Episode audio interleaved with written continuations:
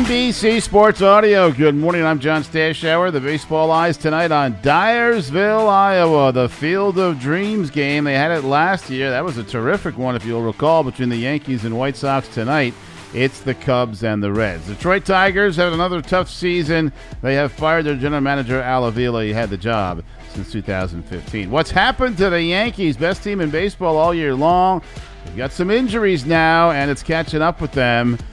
They have struggled mightily of late. They went 19 innings in Seattle without scoring a run. Finally, got on the board. Kyle Higashioka hit a two-run homer, and Aaron Judge a solo shot, his 45th of the year. So the Yanks were up 3-1 in the seventh.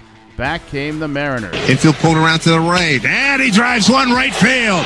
That ball is going back. Giddy up, gone! Home run, Carlos Santana, and the Mariners have a 4-3 lead. Carlos breaks it 0 for 17 with home run number 11, and the Mariners, man, are they chopping it up here at T-Mobile Park. Abreu, hands on hips, can't believe he just gave up a two-run jack. KIRO Radio had the call. Mariners won it four to three. Won the series. Yankees 10 and 18 in their last 28 games. And they still have a big lead in the AL East, but they're battling with Houston for best record in the American League. The Astros did lose. Leody Taveras five RBIs. Texas with five in the tenth to beat the Astros eight to four. Justin Verlander a no decision. He went six innings, allowed three runs. The Mets are the better team in New York. They've got the better record. They're certainly playing better right now. Six straight win, 15 of the last 17.